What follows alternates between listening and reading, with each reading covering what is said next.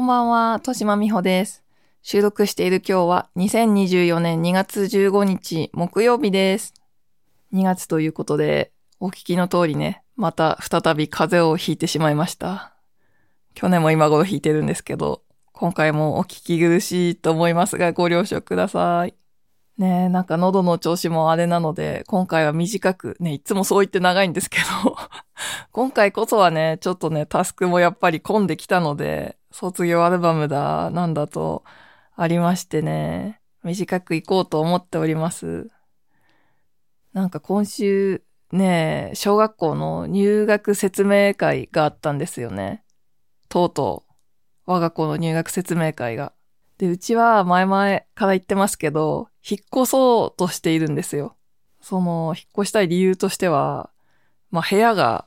ない。今、その LDK 以外にあと2部屋あるけれども、そんで、一つは夫婦の仕事部屋、一つは全員の寝室っていう風に使ってて、まあどうにも子供部屋が捻出できない。捻出できない上に、あと最近夫が転職して在宅勤務になりまして、主にね。だから、ね、夫婦の仕事部屋って言っても私が日中入れない感じになっちゃって、その会議とかもバンバンする感じなので、なんかこう、本当に入っちゃいけないっていう時間が結構あって、そこに物とか置いてあると、おーい、どんどんどんどんみたいな感じになっちゃうのに困ってて、やっぱりもう一部屋ね、在宅の方わかると思うんですけども、やっぱみんなそうかなって思うんだけど、やっぱ専用の部屋、狭くていいけどって、狭くていいけどっていう私のセリフじゃないか、夫のセリフですけど、狭くていいからもう一部屋欲しいっていうところなんですよね。ちょっとその後の部屋、本当は後だから、あと2部屋あった方がいいんだけど、そこはまあ、夢の夢だからさ、それは置いといて、3部屋目指して引っ越そう、ね、もうちょっと下ってさ、部屋を広げていこうとしてるんですけど、全く物件が出ないままここまで来てしまって、本当はだからここで入学説明会出るつもりなどなかったんですよ。ここまでに物件が決まってて、まあ、ここの説明会出れないけど、で、新しい説明会、その新しい自治体の説明会はきっと終わってるけど、ちょっとここの時期遅いですよね、はっきり言って。だから説明会終わってて出れないけど、まあ小学校に直接行って必要なものとかもらってみたいな手続きにしようと思っていたのに、今週行かなきゃいけなかったんですよ。ね、引っ越すのに説明会って意味あるって思うかもしれないですけど、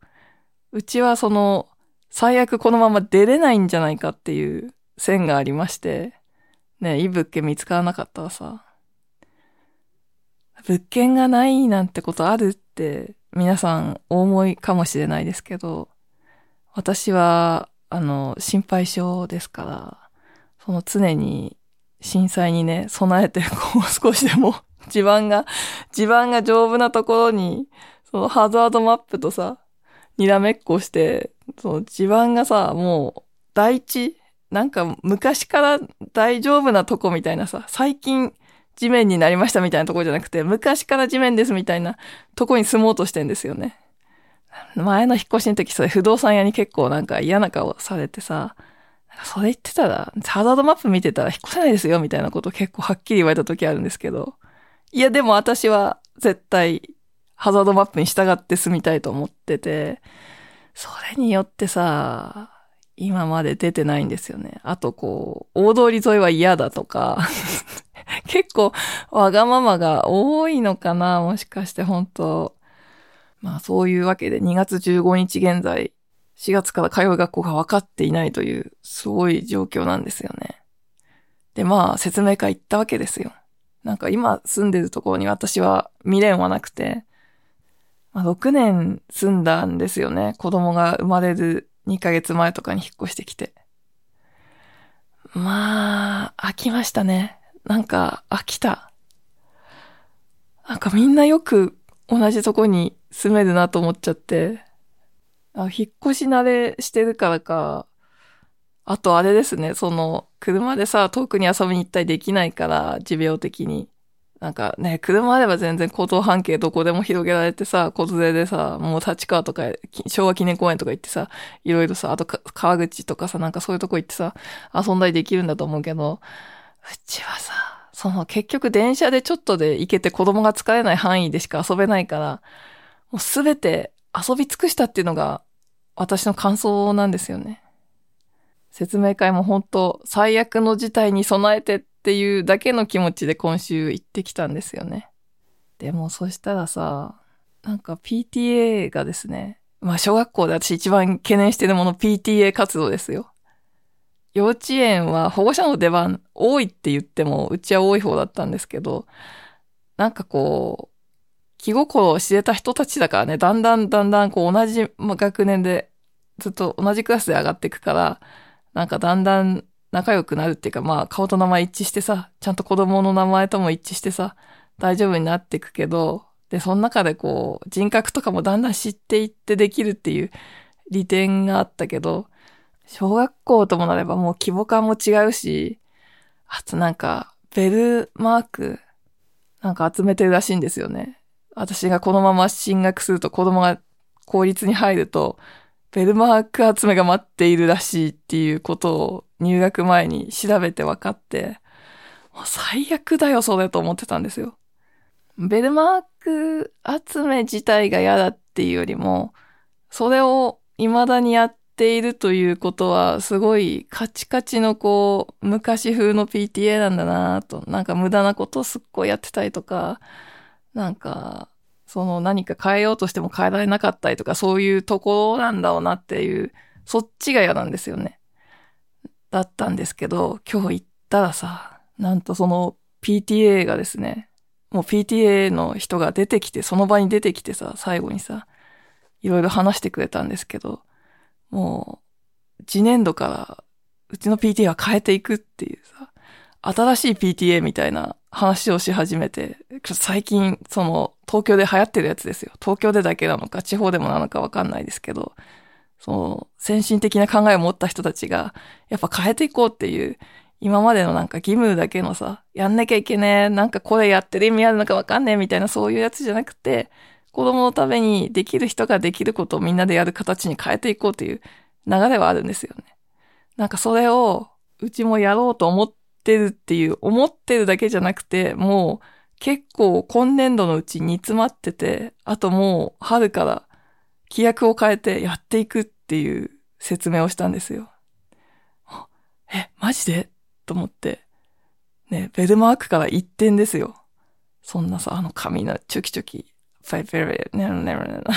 何やってるか。本当私ベルマークって自分が集めたことないから、あれって地方では、てか、東北ではあまり盛んじゃないんじゃないかなと思うんですよね。私一回も小中高どこでもやったことないですし、親たちがやってたってこともないです。だからどんなんか知らないっちゃ知らないんだけど。まあ、とにかくそれをもう、そんなものは多分終わる。まあ、少なくともデジタルベルマークになる。ねえ、なんか、うわ、ここに残れば、もしかして安寧の6年間保証される。突然、ぶら下げられた釣りへ。どうしよう。もう、どうしようって感じですよ。いやでも、でも一方で、なんか先生、どんどんいろんな先生が、その校長先生最初に挨拶して、その今の1年生の主任の先生とか、なんか担任の先生とか出てきて話してくれるんですけど、なんかやっぱその中にね、あ、この先生すごいいい感じっていう先生と、か、なんか私嫌だな、嫌な感じ、なんかあんまりこの人と話したくない感じっていう、のとさ、いろんな先生いてさ、うんねえ、なんか だから、うーんっていう、でもそもそも環境を変えたいっていう話だったのに、この PTA っていう安寧の PTA の餌をぶら下げられたからって、ちょっとそれで残るっていうのもね、わかんない。なんかもし物件見つかんなかったらさ、その頑丈な大地で物件が出なかったら、残留しちゃうかもしれないですね。ああ、でもやっぱり嫌だけど、嫌だけど、ちょっとね、この辺どうなるかまだわかんないです。お楽しみにって感じです。別に他人が楽しみにできるわけでもないかもしれないですけど、ね、私はちょっとね、自分ごとながら他人目線で若干、まあお楽しみっていうぐらいの気持ちでおります。えっ、ー、と、今日はですね、そのミニミニ回ですから、48.5回としてやっていこうと思うんですけど、なんか今の雑談も 雑談も私の中では重要なトピックっていうかさ、あともう1トピックぐらいしか、ちっちゃいトピックしか用意してないんですけど、今日はね、あと最近見た映画の話をしたいと思ってます。映画って言ってもね、劇場じゃなくて Amazon プライムで見たやつなんですけど、今、夜明けのすべてっていう、瀬尾舞子さん原作の映画やってるじゃないですか。全国公開中じゃないですか。それを撮った、あの、三宅翔監督の一つ前の映画を見たんですよ。それがなんと Amazon プライムで今、その別料金払わなくてもさ、プライム料金だけで見れる風になってて、まあ劇場も見たいなとは思ってんですけど、そう夜明けのすべてもね、気になってはいるんですけど、ちょっとね、夫と、夫が先に行って、私は後で隙間あったらぐらいの感じなんで、ちょっとまだ見てないんですけど、その先の一つ前の作品、稽古目を澄ませてっていう映画の話をね、ちょっとしたいと思ってます。では始めましょう。第48.5回、聖なる欲望ラジオ。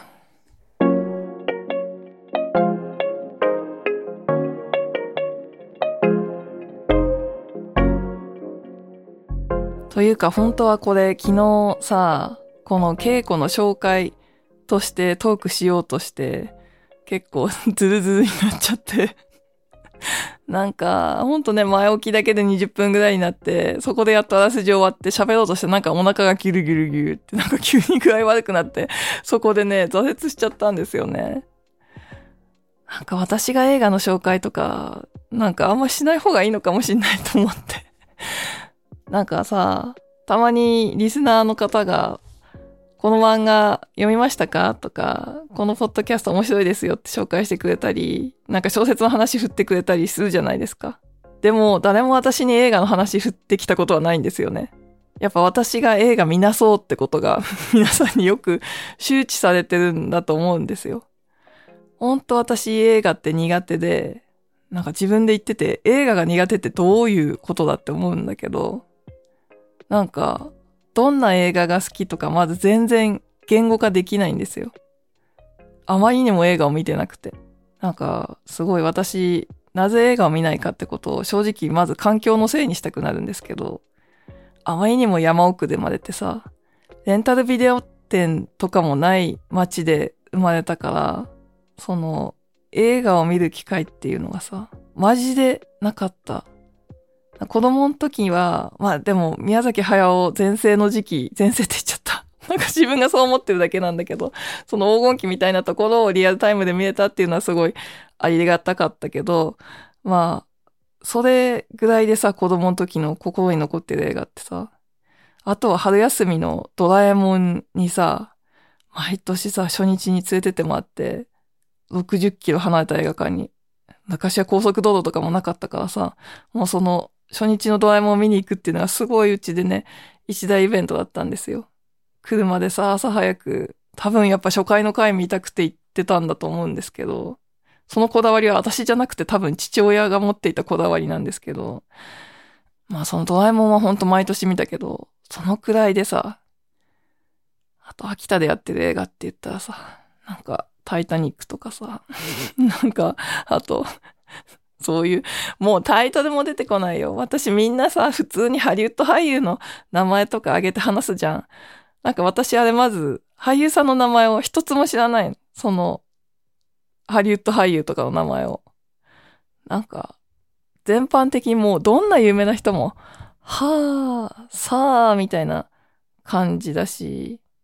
なんかそれをやっぱ大学ぐらいからはさ、恥ずかしいことに思って、その映画という教養、が欠落していることを、なんか、埋めたいな、どうにかしたいなって思った時もあるんですけど、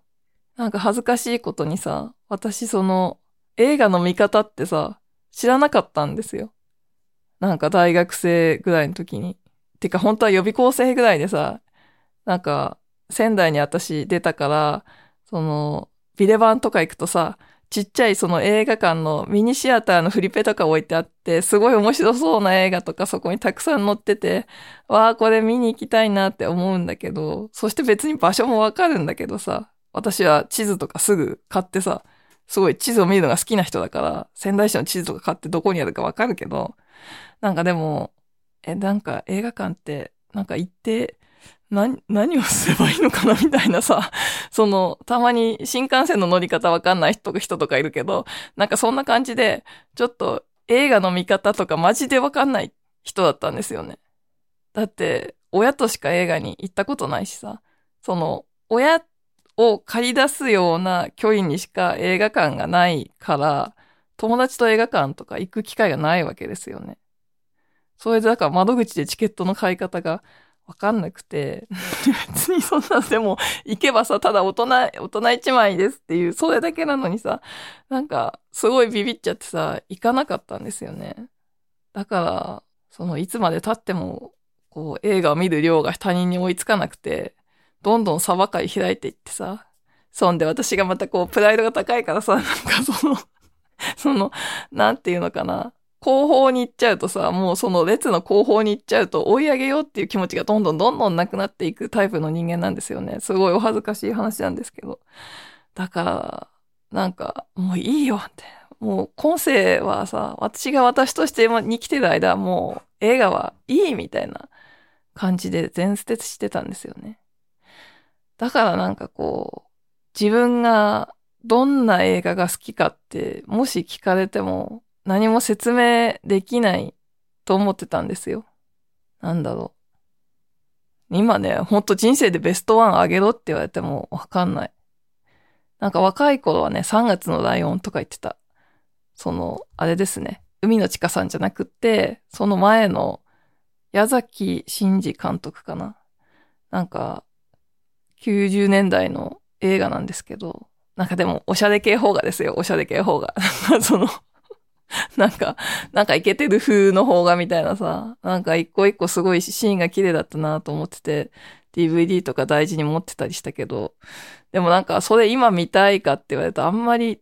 別に見たいと思わないし、なんかほんと、これが私のナンバーワンなんやっていうさ、何回も見ましたみたいな映画がさ、ない強いって言うならその自分のさ、小説の映画化してもらったやつは多分3回ぐらいなんだかんだ死者と、あと友達と行ったのと、あと DVD で1回ぐらいは見たかなって、3回見たかなっていう、それがマックスかなっていう話なんですよね、本当に。本当そんぐらいで映画に超疎いんですよ。なんですけど、なんか今回さ、この稽古目を澄ませてっていう映画を見て、なんか、なんていうのかな。それがすごい刺さったとか、特に私に刺さったっては感じないんだけど、すごい、やっぱ、すごい映画っていうかさ、その、みんなにとっていいだろ、これっていう感じで、みんな、みんなにとって違うか？なんかもうちょっと価値があるだろうみたいな感じ？いや、いい映画だみたいな、本当にいい映画だと思ってて、なんていうのかな？あるじゃん。なんか恋愛でもさ、すごいまた、例えが下船な感じになっちゃって申し訳ないんですけど、なんか教養を教養で説明できないの。教養を下船な感じでしか説明できないの。なんか恋愛で言うとさ、その、本当にこの青年はいい青年だみたいなさ、もうぜひぜひ皆さんみんな好きでしょこれみたいな、ほんと素晴らしい人ですっていうのと、まあ自分が好きっていうのって違うじゃないですか。まあ私は違うんですよね。だからそういう、うわータイプっていうののもう本当にドストライクっていう映画ともちょっと違うような気がするけど、素晴らしいっていうのと、でもそれでいて、なんか自分が好きな映画のポイントみたいのが分かったっていうかさ、なんか、うん、一本の映画を見る体験として、あ、こういう見方をするのが自分は好きなんだなっていうことが分かった映画だったので、ちょっとね、その話をしたいと思います。すごい今紛らわしい話した？この例えしない方がよかった？まあいいや。まあこの稽古目を澄ませてっていう映画なんですけど、まず私が見ようと思った理由は、これが夫の激烈おすすめ映画だからですね。この三宅翔監督ですね。夫の大学生時代のアルバイト先の先輩なんですよ。すごい。大学時代のアルバイト先の先輩。それは他人ってみんな思ったと思うんですけど、それ超他人っていう感じだと思うんですけど、違くて、なんか、その三宅さんはさ、もう三宅さん三宅さんって言ってるから夫がさ、三宅さんは、もう夫の人生の中で最も 優れた人格者っていうかさ、もうずっと前から話してた自分の憧れの先輩なんですよ。その映画監督になってから、その有名になが、有名になってから、あ、この人俺のバイト先の先輩なんだよって話が出たんじゃなくって、もう、付き合い始めた当初から、その人生をバーって、こう、こんなことあってさって交換しまくったあたりで、もう最初にその名前が出てきて、自分は大学生時代映画館でアルバイトをした時の体験がすごく良くって、いい思い出で、で、中でもその中で素晴らしい人格の先輩がいたって。先輩映画監督になりたいって言ってたけど、今どうしてんのかなっていうのが最初の情報だったんですよ。でも、その人が、ね、こちらが何もしなくても検索とか書けなくても、その名を知られるぐらいの監督になってさ、そして夫は当然さ、映画を見て、やっぱりよかったってやっぱり先輩の絵がすごい良かったってなったわけですよ。それが稽古の時だったんですけど、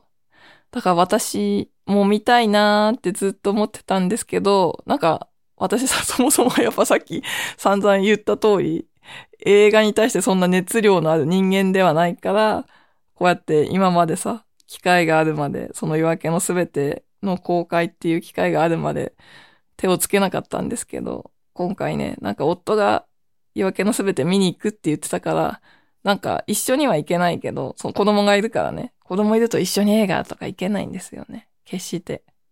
だから、一緒に行けない代わりに、三宅監督の他の映画を家で見とこうと思って、家でっていうか先に見とこうと思って見たのが稽古だったんですけど、まあどういう映画かっていうと、聴覚障害を生まれつき持ってる女性が主人公なんですよね。それで、すごくストイックに彼女がボクシングをしてるんですよ。なんか初めてそんなに立ってないっていう話だったんですけど、本当にストイックでさ、まずそれがかっこいいんだけど、決してさ、なんか障害を持った人が頑張るみたいなそういう筋書きの映画じゃないんですよ。もう最初からかっこいいっていうさ、障害を持って持ってないとかじゃなくて、かっこいい女性なんですよね。書かれ方としてもね。で、大会で優勝する。でもなんか、やっぱ物事って何でもさ、波があってさ、で、周りの状況とかもあってさ、稽古に関しては、お母さんが割とね、あんまりボクシングを、やっぱ試合を見てすごいショックを受けて、そのすごい、もうお顔とかさ、ボロボロになっちゃうからさ、なんかそれでもうやめたらみたいなこと言ってきたり、あと単純にすごいボクシングだけをやってるわけじゃなくて、ホテルで清掃業務をしながら、そっちのお金で稽古は生きてんですよね、主に。で、仕事と両立して結構しんどそうなんですよね、それが。しんどさが溜まったのか、なんかそういうとこになんか心理的に、なんか一山越えて、ふーっていう気持ちもあるのか、なんかそこって説明されないんですよ、特に。で、やめようかなっていうことを思うっていうか、思うモノローグもなんもなくって、なんか、そのボクシングジムの会長に手紙を書くんです。手紙を書いたところで初めて、こっちは、え、やめたいと思ってんのっていうのがわかるっていう。稽古は言葉を発しないんですよ。ほぼほぼ。劇中わずかにしかセリフがないんですよね。それは喋れない、なんていうの？別に頑張って喋ることは多分できるんだと思うんですけど、喋りづらいし、そういう言葉を普段使って生きてないから喋んないっていう感じなんだと私は取りました。まあでもその、やめようかなっていう、なんかその、今まで努力してきたことを、やめようかっていう曲がり角みたいなところに、もう一つ外的要因が、こう、ボーンと入ってくる。それは、ジムが、ボクシングジムがね、ボクシングジムに通ってそこで練習して、なんかね、コーチをつけてもらってるんですけど、それを閉じるっていう話が来て、そこでまあ、どうなるかっていう話なんですよね。でもまあ、筋書きよりもさ、筋書きがどうこうっていう映画じゃないんですよね。多分。まあ、筋書きも、筋書きって、だからさ、なんか、前もなんかの話で言ったような気がするんですけど、多分映画ではもちろんなくて、小説の話で言ったのかもしれないですけど、なんか A があったので B が起きました。その B によって C という心理になり、最後 D という結論に至りましたみたいな、その筋自体がすごく面白いものがあったとして、私はあんまりそれを面白いって思わないタイプなんですよね。なんか、筋じゃんと思っちゃって。なんか、その、あまりにも露骨に、なんかそれがわかんなくなってればいいけど、結構、骨格として、あまりにも見えてる状態だと、なんか、ほんと、筋だなと思っちゃうんですよ。なんか同じことに書いちゃった。なんかこう、何かを褒めるとき何かを腐すのは良くないって分かってるんだけど、まあ、やっぱレッドしてあげちゃうと、その、世の中に王道の映画っていわゆるものがあるじゃないですか。そのハリウッドであるとかディズニーであるとかね。ああいうの別に私も見に行ってるけど、なんか特にさ、夫がディズニーも好きな人だからさ、夫と一緒にすごくディズニー映画を見に行ってて、まあ、その時は感動して、すごい泣きますよ。全然泣くんだけど、なんかでも3日経つと、うーん、みたいなさ、なんか、あの感動、なんかそういえば消えてんな、みたいなうん、なんか別の件で思ったことがあると思うんですけど、私はその映画をジェットコースターみたいなものだと思いたくないんですよね。そう、映画見てないくせに語る映画をって、そのさ、その、なんか、大きい音出てポーンってボカーンってわーみたいなさ、世界滅ぶわー、止めるわーみたいなさ、そういう感じが、すごい嫌なんですよね。なんか、平たく言うと嫌なんですよね。なんかさ、まあディズニーはそういうんじゃないけど、世界が滅ぶわ、みたいな感じじゃないけど、なんていうの？こっちを揺さぶってくる。わかりやすく筋書きに乗せて、見るものの感情をこう、はい、右に力かかります。次、左に力かかって、今度上に一回転します。みたいな、なんかさ、ほんとジェットコースターのレールに乗せられるように全員がわーって同じ方向にさ、行けるように作ってる映画っっていうのが楽しめなくはないけど、結局見た楽しんじゃうにもかかわらず、なんかどっかで好きじゃないんですよ、多分。なんかでも、それと、この稽古目を澄ませてっていうのは、まあ対局と言ってもいい映画だったんですよね。なんかもう本当にさ、わかりづらいんですよね。わかりづらいってその悪い意味じゃなくてね。その、見る人にすごく観察とか注意とか想像を要求していくんですよ。そう、私、ほんと見始めてすぐびっくりしたのが、最初音から始まるんですよね。何も見えないところで、シャリシャリ、コリコリみたいな、カリカリって、その、ペンで何かを書いてる音がする。で、遅れて、その、稽古が、なんか一心にこう何かを書いている映像が映るんですよ。まあ、それは後で日々の、なんていうの、トレーニングの記録であることがわかるんですけど、まあそこが一箇所で、そ、そこであれだ、説明が一回入るんですよ。彼女が生まれつきの感音性難聴だったかな。ちょっとすいません。正確なところ覚えてなくてすいません。とにかく、ほんと音がよく聞こえないんだっていう説明がもう文章でパンと挿入されて、その暗いとこに白い文字でね、説明しちゃうんですよ。そんでまたシーンが変わって、音だけが聞こえてきて、その後に、で、よ、なんだろう。音が聞こえた後、私たちって自然と何の音かなって考えるじゃないですか。で、次のシーンに行って、ね、ボクシングで打ち合いしてる音だとか、なんか縄跳びでトレーニングしてる音だとか、そういうのが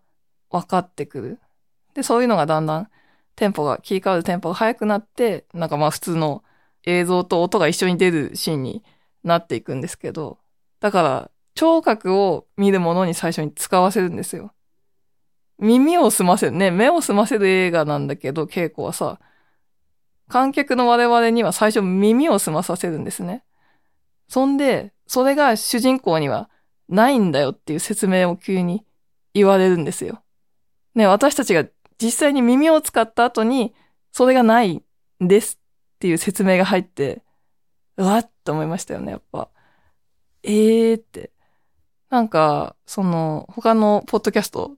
ね、なんか映画見た後他の人の感想を聞きたくなるからさ、ポッドキャストでも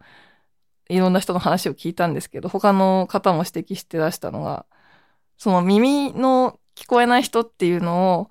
映画で表現するときに、それをその身にならせるのは、なんか見てるものにその気持ちを味わってもらうのはすごい簡単なんですよ。音を切ればいいだけだから。その人の見てる世界、その無音で街がこう流れていく。自分が歩いてるにしてもバスに乗ってるにしても、そういう風に音を切ってしまえば、その人のと一体化することはすごく簡単なのに、映画としてはね。それを一切やんないんですよね。あくまでも見る方に想像させんですよ。あ、このシーンでこれは聞こえてないんだなとか、やっぱその自分が耳を澄まして何かなって考えた後だと余計さ、なんか、あ、聞こえないのかって、一生懸命想像するじゃないですか。なんかそんな感じで、とにかくこっちにさ、すごい観察と集中と、なんか想像を非常に要求してくる映画なんですよね。そしてなんかそれがすごい私は心地よかったんですよ。まあ、最初は、その稽古っていうさ、人物が、その、働きながら、もう肉体労働しつつ、さらにそこに毎日さ、すごい走り込みとかも入れたさ、トレーニングをしっかり重ねてるすごいストイックな人間だっていうのが分かって、そのストイックさに鼻からこう共感していく人もいると思うけど、私はやっぱそういうタイプじゃないじゃないですか。その、ストイックとそれこそまあね、また対極にある人間でさ、すごいダラダラゆるゆるみたいな人間だから、そういう人を見て、わあ、すごいなって思うけど、なんか本当の意味での憧れを抱くわけじゃない。どっちかっていうと、その、なんていうのかな。遠くにいるなっていうふうにも思う、感じるわけですよ、どうしてもね。なんかだから本当にさ、映画の間一生懸命稽古の気持ちになろう、なろうとしてっていうのとも違うかな。稽古の気持ちを想像し続けて、で、なんかこう、それがさ、後半でさ、その、やっとシンクロする場面があったんですよね。個人的にですけど。多分他の人がね、思う感想とかとは違うのかもしんないですけど、なんかそのジムも閉めることになって、非常に、まあ、辛い状況にさ、稽古は置かれてしまうわけですよ。ボクシングも続けるかどうかわかんない、そのジム閉めた後ね。とりあえず次の試合まではっていう形で練習してるんだけど、なんかそういうさ、しんどい状況の中で他にもまあいろんな状況があって、ちょっと全部喋るとネタバレになるので言わないですけど、中で、でも、なんか、どうしようもない楽しさみたいなのが訪れるシーンがあるんですよ。なんかそこでさ、本当にスッってそれがさ、なんていうのかな、押し寄せてくるっていうか、すごいなんか、初めて自分がさ、画面の中の世界と繋がれた気がして、なんかその時にすごい泣いちゃったんですよね。すごいボロボロって。なんか不思議な体験だった、すごい。ね、なんか、夫は、なんか別に泣くような映画じゃないだろうって言ってましたけど、なんか、なんか私的には十分泣くような映画だったなうん、あとね、泣いたから本当泣いたからいい映画っていうわけじゃないんだけど、なんていうのかな。なんかそこに打ち出さ、映し出されてるのが、やっぱその、絵空ごとじゃなくて、本当ごとみたいに思える瞬間っていうのは、まあ、最初からね、絵空ごと感はすごい薄いんだけど、もそも、そもそもが、そのノンフィクションをベースにしたフィクションであるので、もう最初からさ、作り事感なんてのはない、ほとんどない映画なんだけど、感じさせない映画なんだけど、なんかそれが、なんか自分の世界とこう、スッてこう同じ地平に来る瞬間みたいなのを感じて、なんかこうすごい胸いっぱいになったんですよね。うーん、なんかすべてが本物っぽいんですよね、本当映画の中のさ。うん。あと私がすごい好きだったのが人物の描き方で、その、やっぱ映画ってさ、映画じゃなくてもさ、フィクションっていい人と悪い人に分けちゃった方が楽じゃないですか。この人はすごく障害をさ、特にその主人公が何か障害を持っていた場合に、それに対して理解が深い、何でも分かってくれる、こっちに寄り添ってくれる人と、全くそういうのを理解しようとしない、ね、寄り添ってくれない人っていう風に、こう、ね、善と悪、光と闇みたいにペッて分けちゃった方がさ、なんか、やりやすいところもありそうなものだけど、この映画ではそこがもう完全にグラデーションになってて、なんか、その、わかる、普段味方の人でもわかんないこともあるし、その、すごく近くにいても全てをお互い分かってるわけではないよねっていう分かってるわけではないよね状態のとこを結構しっかり書いてたりして、なんかその辺の人間の生々しさがね、なんかすごいんですよ。特にそのジムの会長がね、もうまあおじいちゃんと言ってもいい感じの、こう、男性なんですけど、なんかその人がさ、やっぱすごく稽古は、うん、尊敬と信頼があるし、会長も稽古に対してすごく目をかけているんだけど、なんかでもそこがなんかパーフェクトな絆ってわけではないんですよね。それをわざわざ書いてるシーンとかがあったりして、だから一層本当のことみたいに感じる。うん、なんか全部を言えてはない気がするんですけど、とにかくそういうふうになんか見てて、わ、私こういう体験のできる映画が好きだなっていうふうに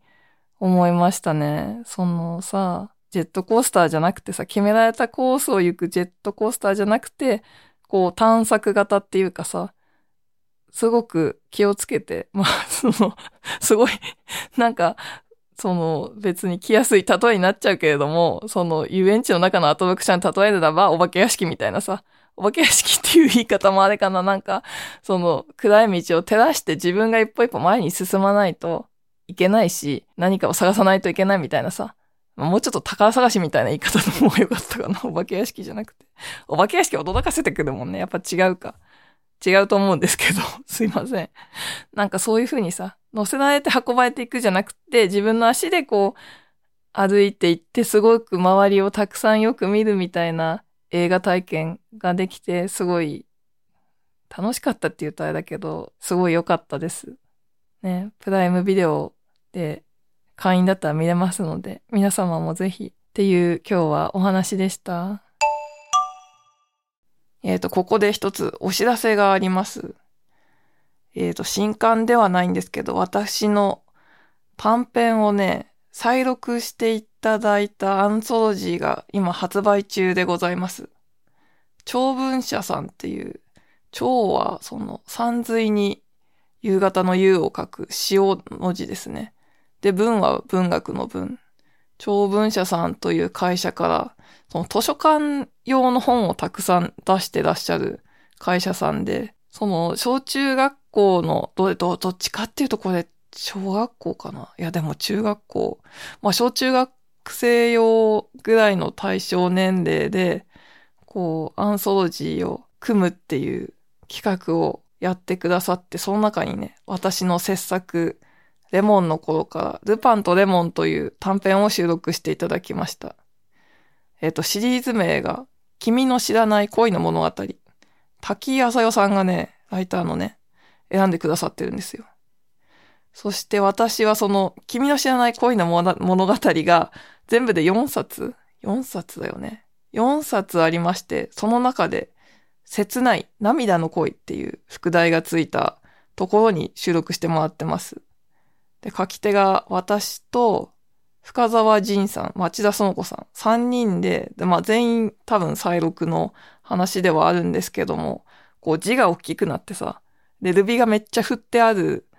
その若い子が読みやすい、そしてイラストが今風のすごい可愛いさ、イラストがついた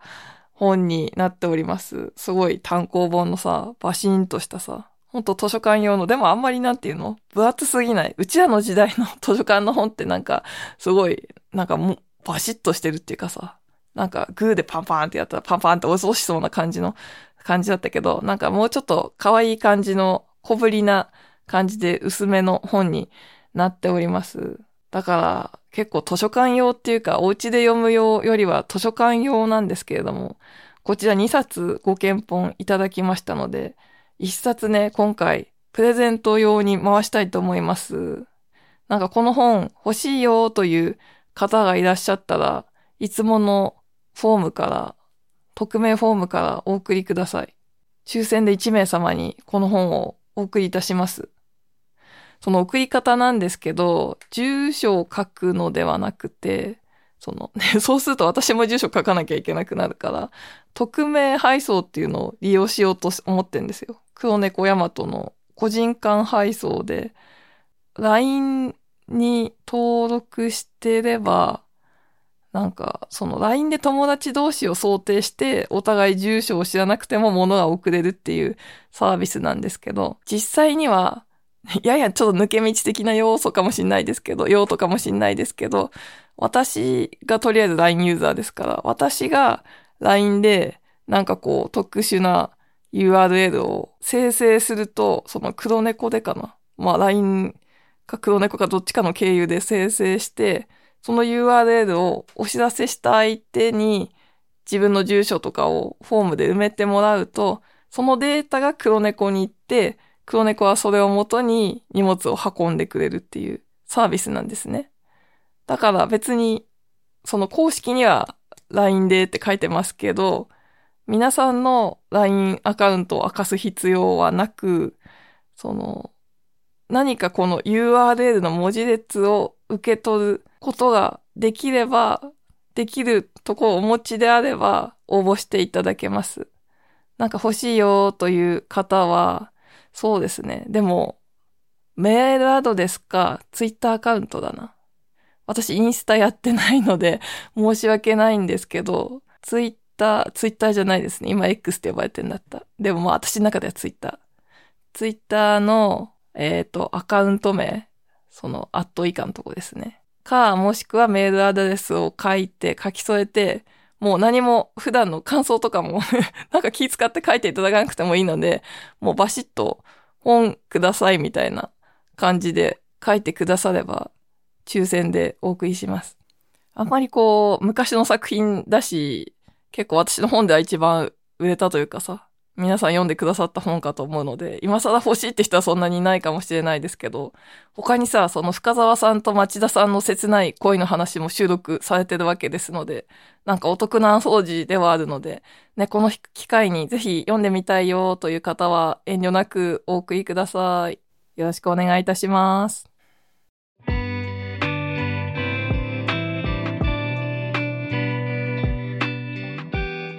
それでは、ここからはお便りお読みしたいと思います。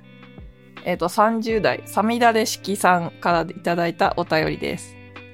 卒論のテーマを質問したものです。ラジオネームのとこに本当は過去名前つけましたというのが添えてありました。ね、その時匿名さんだったんですけど、今回名前つけてくださったんですね。ありがとうございます。なんと一回たっぷり使って最高に面白い話をお聞かせいただいた上に、成績通知表まで用意していただいて、強越至極です。本当に手広く学ばれたんですね。多彩な授業の名前を聞いていて、これは楽しいだろうなぁと甘美な気持ちになりました。卒業論文のテーマには、バックナンバーの内容が回収されて、アハ体験に気持ちよくなるのもつかの間。当時の切実なお気持ちからたどり着かれたテーマで卒論を書かれたことにグッときました。その、寂しさから人形愛っていうことでしたね。私は文学ではありませんでしたが、卒論テーマをあまり自分の興味関心や内面、人生と真摯に絡めることができなかったので、過去当然の帰結として出来もボロボロになりました。過去閉じ。それが眩しく、また自分も学生時代後半の寂しさを思い出してしまい、胸がいっぱいになりました。そうだったんですね。寂しい派の学生時代だったんですね。その時のご自分の切なるテーマと結びついた卒論を書かれたことをとても尊敬しますし、そういう美しい生き方が羨ましいです。なんか、美しいまで言われちゃうとちょっと照れますね。どうもありがとうございます。いくつかかなり近い経験もありました。一つだけ書かせていただくと、私は自分の学生時代について、卒業後何年も、こんなドブにしてるような過ごし方したやつ他にいないという自己嫌悪がありました。でも最近は薄くて瞑想してたけど、確かに幸せな時間に違いなかったと思えます。そのことに豊島さんのポッドキャストで明確に気がつくことができました。今回割愛されたお話、かっこ大学の授業の裏面のプライベートの話はてな、もう伺える機会があれば嬉しいです。とのことでした。サミダリシキさん、ありがとうございます。ここからね、実は 長すぎるので、省略ゾーンでお願いします。甘えてすみませんっていうので、こう、その回のご感想が続いていくんですけどね、こちらもたっぷり読ませていただきました。本当ありがとうございます。ね、本当私も本当そうですよ。なんかこんな過ごし方して、うん、なんかお金も使っちゃってるしさ、大学ですからね。よかったのかなって、本当薄い薄くて瞑想してたってサミダレシキさん書いてらっしゃいますけど、その薄さっていうのでもさ、なんか、ちょっと恥ずかしいなって思う気持ちがあったりもしたんですけど、なんかね、年取ると、サミダレシキさんもそうだったみたいですけど、なんか、ね、ほんと幸せな時間に違いなかった。うん、こういう風に思えるようになりますよね。なんでなんだろう。なんか、生きてるとさ、自分の人生に対して感想が変わることってありますよね。そうそう、ちょっと少しだけその、割愛してくださいっていう部分にも触れてもいいっていうことだったので、触れさせていただきたいんですけど、ね、以前感想いちいち送らないでいいという旨をお話ししていらして、確かにレスポンスが続くのは負担になりそうだし、尺も取るし、その辺気軽な方が長期的にいいんだろうと納得したのですが、今回は個人的に刺さったので、我慢できずに送らせていただきます。神回ありがとうございます。とまで 書いてくださってありがとうございます。そうなんですよね。なんかその、テーマをくださった方が、なんかこう、負担に思われるんじゃないかと思って、なんか必ず採用されたら感想を出さなきゃいけないのかなって思ってたら、ちょっと負担かなっていうので、必ずしもそういうことしないでいいですからねっていうふうに断ってる回が前あったんですけど、逆に、なんていうの、送るのもためらわなくていいですからね。なんかその、本当ありがたいです。どうも、サミダイシキさんありがとうございました。じゃあ続いて、前回お読みした方、もう一方からいただいています。こちらもお読みします。ごぼうさんからのお便りです。角田光代さんとの対比に関する質問にお答えいただき、ありがとうございます。その角田さんの話、そうそう、前回結構たっぷりさせていただきました。豊島さんがギャップを感じられたポイント、興味深く拝聴しました。まさにエッセイを読んでいるようで楽しかったです。物持ちのお話、確か炊飯器とかの話でしたよね。何気にサバッとした感じというのがわかる気がします。過去作品もよく解題されている印象があるので、言われてみると角田光代さんは脳がとても未来志向型なのかもと思えてきました。解題してたっけって思ったんですけど、ウィキペディアでこう検証したらさ、確かに7作品ぐらいだったかな。その強調でもあるんですけど、自分だけの書籍でも、ま、すごく著作が多い方なので、母数も多いんですけど、やっぱ結構タイトルを変えるって結構なことだから、ね。それを何回かやっているっていうのは確かにおっしゃるように未来志向型なのかもしれないですね。ちょっと続きをお読みします。世界の広がりと好きな異性問題は、その世界が広がっていくにつれて好きなタイプと出会うみたいな話ですね。豊島さんにとってキャンパスは相当不作だったのかとおかしかったです これに関しては自分は角田さんのおっしゃる感覚に近いので、むしろ豊島さんの小学校はよほどレベルの高い畑だったのかと勘ぐってしまいました。これは私も 自分の主観ではわからないです、結局。その可能性もなきにしもあらず。山本文夫さんの追悼の文章に関しては、年齢の近さも大きい話だと思うので、豊島さんが人格がぺちゃっとしているなんて思いません。より関わらず自立したまま甘えるという高度なご関係だった印象を持っています。むしろ線引きがくっきりされている印象の豊島さんが部分的にでも甘えられるなんて山本文夫さんは本当にすごい方なんだなと改めて思いました。そうですね。角田さんの方が年齢がね、近いからまたちょっと そのまま比べちゃうのも違うかったかもしれないですね。ね、おっしゃる通り、本当山本先生がすごい人だったんだろう。うん、そうですね。そうですよね。大学のお話が今期の大河ドラマや角田さん役の源氏物語に話題がつながるのも素敵でした。ありがとうございます。豊島さんが大学で震えるほど面白い本に出会ったお話や、今でも源氏物語という長編を読んでいるお話には、やはり基本的に作家さんは読書量がナチュラルに すいません、多いなという感動がありました。またそういう読書会も期待しています。ということでした。ごぼうさん、ありがとうございます。そんなに私は読書量ナチュラルに多くないですよ、本当なんか、あのまま読書系 YouTuber やってたらどうなってたんだろうっていうぐらい 去年はやばかったですね、読書量ね。でもなんか読書会、そうですね、なんかさ、読書遍歴みたいなのを、本当は YouTube で最初やろうと思ってて、ここでもいつかやろうと思ってたんですけど、まあ、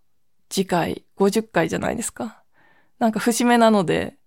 その大学でさ、その震える本に出会ったみたいな話も含めて一回ぐらいどっかでやりたいなと思っているんですが、そんなね、なんかボリューム長くなりそうな回を、ちょっと次の、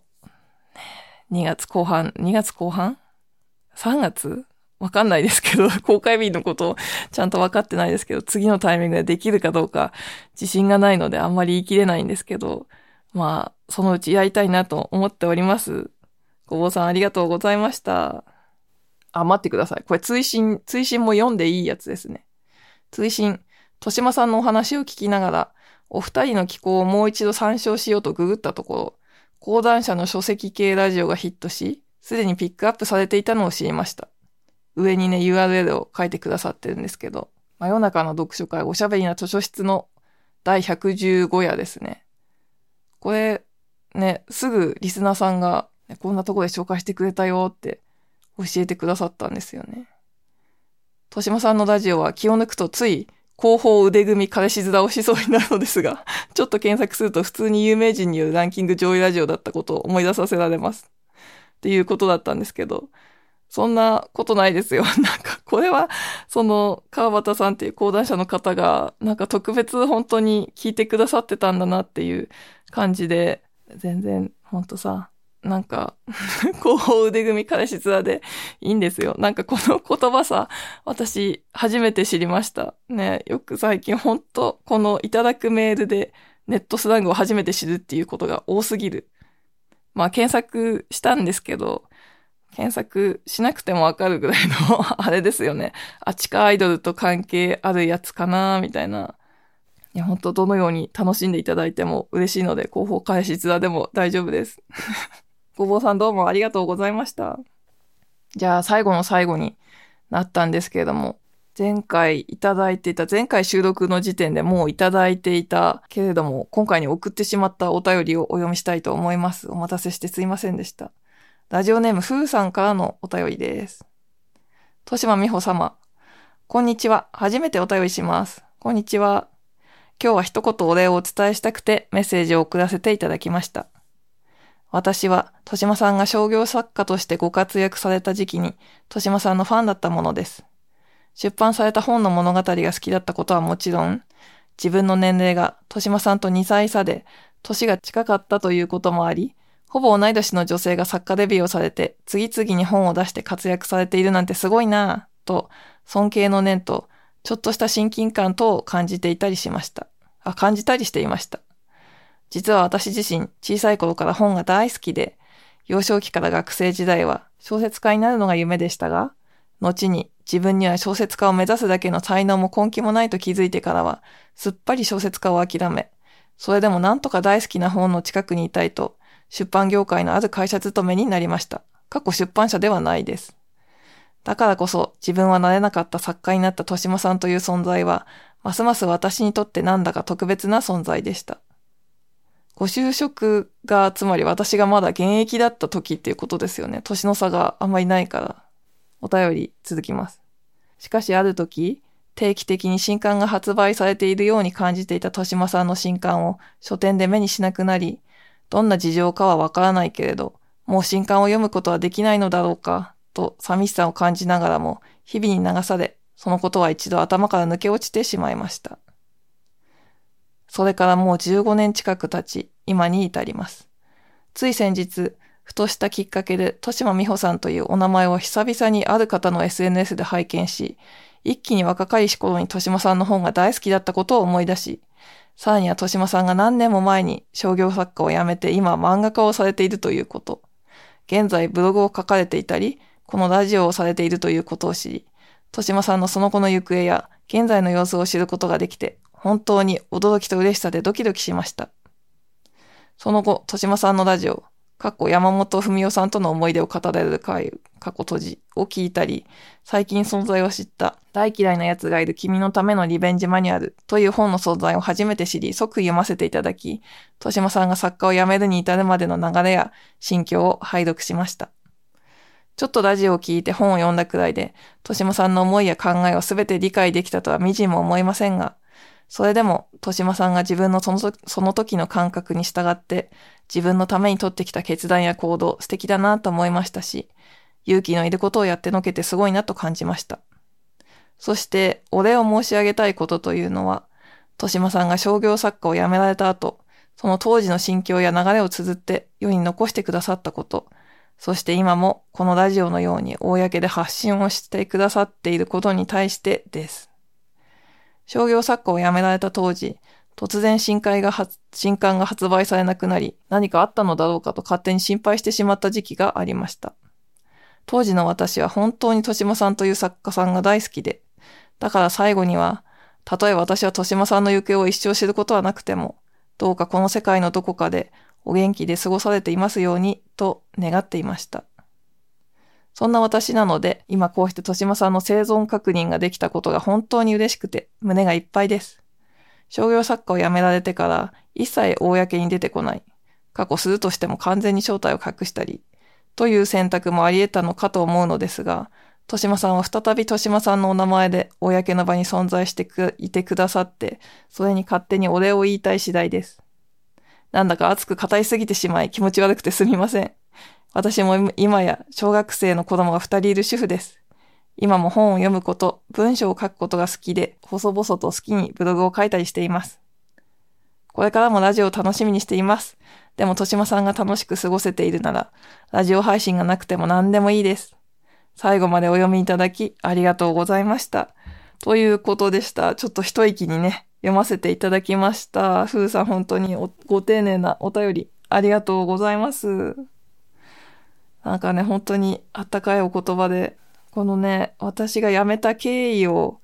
読んで、うん、怒った方もいたんですよね、やっぱり。その、リベンジマニュアルっていう、その、本の中で、岩波ジュニア新書で出した本なんですけど、そこに作家という仕事をしていた時の後半の気持ちとか、辞めるまでの経緯とかを結構心理的なところを含めて詳しく書いたんですけど、やっぱそれに対して、うん、読みたくなかったなんか、読まなきゃ、なんかこういうの発表するなんて、なんか読ませないでいいのに、なんかひどいっていうお便りもいただいて、その以前から読者だった方にね。だからそれも当然あり得る反応だと思うんですよね。結構さ、作家をやっていてしんどかったっていうことを書いちゃってるので、なんかだから、こういうふうにね、一方でまあそれも全然本当悪いとかじゃなくって、そういう感じ方も当然なくらいのことを自分は書いてしまったから、ね、こういうふうに一方で言っていただけるのもすごくありがたく思います。なんか別にそれでその分の罪が許されるわけじゃないんですけど、なんか受け入れがたいこともありながら、うーん、ね、当然あったとは思うんですけど、こうやってふーさんがね、理解しようとして読んでくださったことが本当にありがたいです。あとね、その、行方を知ることがなくても、ね、元気で過ごされていますようにと願っていましたって書かれてたの、本当にね、なんか 身に余る光栄っていうかさ、こういう祈りの恩恵みたいなのを自分はどっかで受けてんだろうなっていうことも思ったんですよね。なんかちょっと話変わっちゃうんですけど、私、まあもう、あれですね、小学校行くから言うんですけど、子供を入れてたのはキリスト教系の幼稚園だったんですね。それでまあ、その去年の9月ぐらいに園児の募集をかける時期が来て、その時に、その、なんていうのかな。次年度の子たちを集めて毎週やってる、このふーさんは多分ご存知かなって思うんですけど、なんだ、プレ幼稚園みたいなのがあって、そこで、その集まった人たちのために話してくれる先輩募集みたいのが、行事があったんですね。そんで、一回だけじゃなくて何回もあるから、結構人手が必要なんで、私はそれ結構いち早く手を挙げて、この幼稚園本当にいいからめっちゃ魅力語りたいと思って、すごい、こう、ふふんって鼻息荒く行ったんですよ。そしたら、その、私が自分の子供を連れてった時は、その9月のもう2週目、3週目みたいな時の、なんていうの、プレ幼稚園みたいなやつって、もう人がぎゅうぎゅうで50人ぐらい来てて、みんないろんな幼稚園を検討してる最中だからね。すごい盛況だったんですけど、今年蓋開けたら、ちょっと、まあ、何人だったか言わないですけど、めちゃくちゃ人数少なくって、なんか、ショック受けたんですよね。息巻いてやってきたのに、どう、どういうこと？これは一体どういうことなのって思ったんですけど、なんか、結局、保育園がね、増やそう増やそうって言って、増やした結果、保育園にみんな希望してる人が入れるようになって、幼稚園っていう選択肢を取る人がめちゃくちゃ少なくなったんですよね。だからうちの幼稚園が減ったわけじゃなくって、全部の幼稚園が減ってるっていうことが、まあ、後に判明するんですけど、その時点ではわかんないんですよ。まあ、そんで、全部終わった後に、なんていうのかな。そこには、その場には、先生たちは当然、保育時間中にやってることだから、先生たちはほとんど来れないんですね、就任の先生以外は。それで、こう、お手伝いとして、キリスト教の教会の方が入ってくださってるんですね。まあそういう方と最後にお客さんっていうか、次年度入園希望の方が帰ってから、なんとなく集まって、なんか、人数、この人数みたいな 話を私がしたら、そのキリスト教協会から派遣されてる方の方が、大丈夫ですよって。これからいろんな方がこの幼稚園に集まってくださるようにお祈りすれば大丈夫ですって言ってて、なんか私、なんか、びっくりしちゃってさ、なんかその場でつい、え、お祈りしかすることないんですかって言っちゃったんですよね。すごい、本当後で夫にこの話したらすごい無神経だねって言われたんですけど、なんかもっと、私ポスターを貼りましょうとかさ、なんか口コミ書きましょうとか そういう具体的行動をなんかぜひしたいと思ってたから、なんかそこでお祈りっていう言葉を出されて、もう、ふえーと思っちゃって、なんかもっと何か他にできることないのかなっていう意味で言っちゃったんですけど、だから、私はキリスト教幼稚園に子供を入れてるけど、別に自分はキリスト教徒ではないんですね。し、なんかこう、ガチでこの後キリスト教と付き合っていこうと思っているわけでも現段階ではないんですけど、なんかでも、なんか後で考えたらさ、なんかその件に関しても、そういう祈りっていうのを、うん、なんか、祈ることしかできないんですかって言ったのは悪かったなと思って。まあ本当に普通に、ストレートに失礼なんだけど、なんか飲みならず、このお便りを読んだ時にですね、なんかこういう元気でいてほしいっていう祈りっていうのは、うん、本当にどっかで何かしら対象にさ、このお便りをくださったね、ふーさんにとっては私っていうことになるんですけど、そういう対象にとって何か、うん、いいことになってるのかもしれないと思って。なんか別にとんでも話じゃないですよ、これ。なんかそういう、さ、なんかどっかで何かの力になってるんじゃないかなっていう風なことを思ったんですよね。うん。でも本当にそれぐらいのあったかいお便りでした。ちょっとふーさん全部読ませていただきましたが、本当に温かいお言葉ありがとうございました。ね、今もブログを書いてらっしゃるっていうことで、なんかどっかで私これを目にするかもしれないですね。きっとね。ね皆さん本当お便りどうもありがとうございました。この番組ではご意見ご感想、それから話してほしいテーマなど募集しております。概要欄にリンクがありますので、投稿フォームから匿名でもラジオネームでも送っていただけます。あとは、住んでいるなんとなくの住所とか、ぼかしたね、都道府県レベルの住所とか年齢とかも一応書く場所があるので、書きたいよという方はお伝えいただけると幸いです。それから今回はさっきお知らせしましたね。プレゼントの応募もお待ちしております。えっ、ー、と、ツイッターのアカウント名か、あともう一つはメールアドレスですね。なんかどちらかその何らかの URL を受け取れるテキストを、ん ?URL を受け取れるものを書いてお送りください。LINE はすいません、なしでお願いしますね。本来は LINE 同士でやり取りして匿名配送してくれるサービスなんですけど、LINE ってなんかもはや今一番の個人情報で、私も めっちゃ本名で登録して、もう下手したら子供の名前さえ書いてありかねないやつですから、その、なんかうちの妹は一時期子供の名前もそこに書き添えててさ、なんかそれ幼稚園で決まってる決まりなのかもしんないと思って。まあ、ギリそういうことやってないですけど、今後やりかねないやつなので、ちょっと LINE アカウントでっていうのはなしでお願いいたします。えっ、ー、と、この後、いつもはミュージックプラストークを利用した曲紹介コーナーがあるんですけど、今日はさすがにやめとこうかな。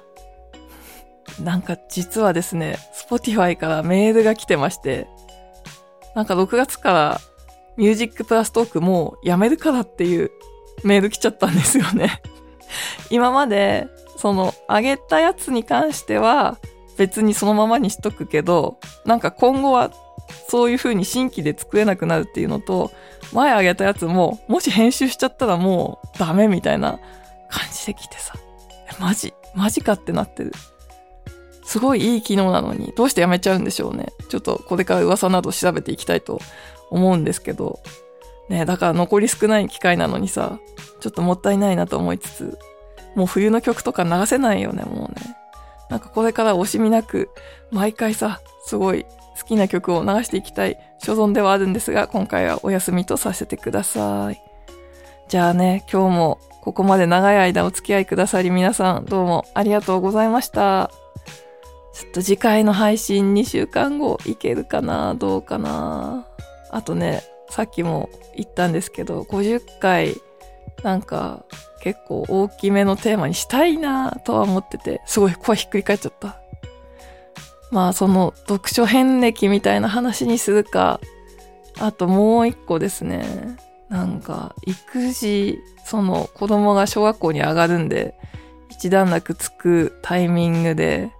なんか前々から考えてた、その私がすごい母親が向いてないと、あらゆる人生の中であらゆる人から言われてきた私が母親をやっているということについてみたいな話をしようか、どっちにしようか今悩み中でございます。でも、でもどっちでもなく忙しすぎてアップできないまま4月になるかもしれない。ちょっとそこは読めず申し訳ないんですけど、まあまた次回どこかでお耳に、どこかでじゃないね。その、いずれ春までにはお目にかかれましたら幸いです。すごく遅くなってしまったすみません。ね、ほんと今回もお聴きくださりありがとうございました。なんか急に暖かくなったり、ね、どうせまた寒くなったりするんだろうって思ってるんですけど、心の予防線を張ってんですけど、え、これから寒暖差の激しいシーズンになっていくと思うんですけど、そして花粉も飛んだりしてるんですけれども、皆さんどうぞご自愛して、冬の最後お過ごしください。ではでは、豊島美穂でした。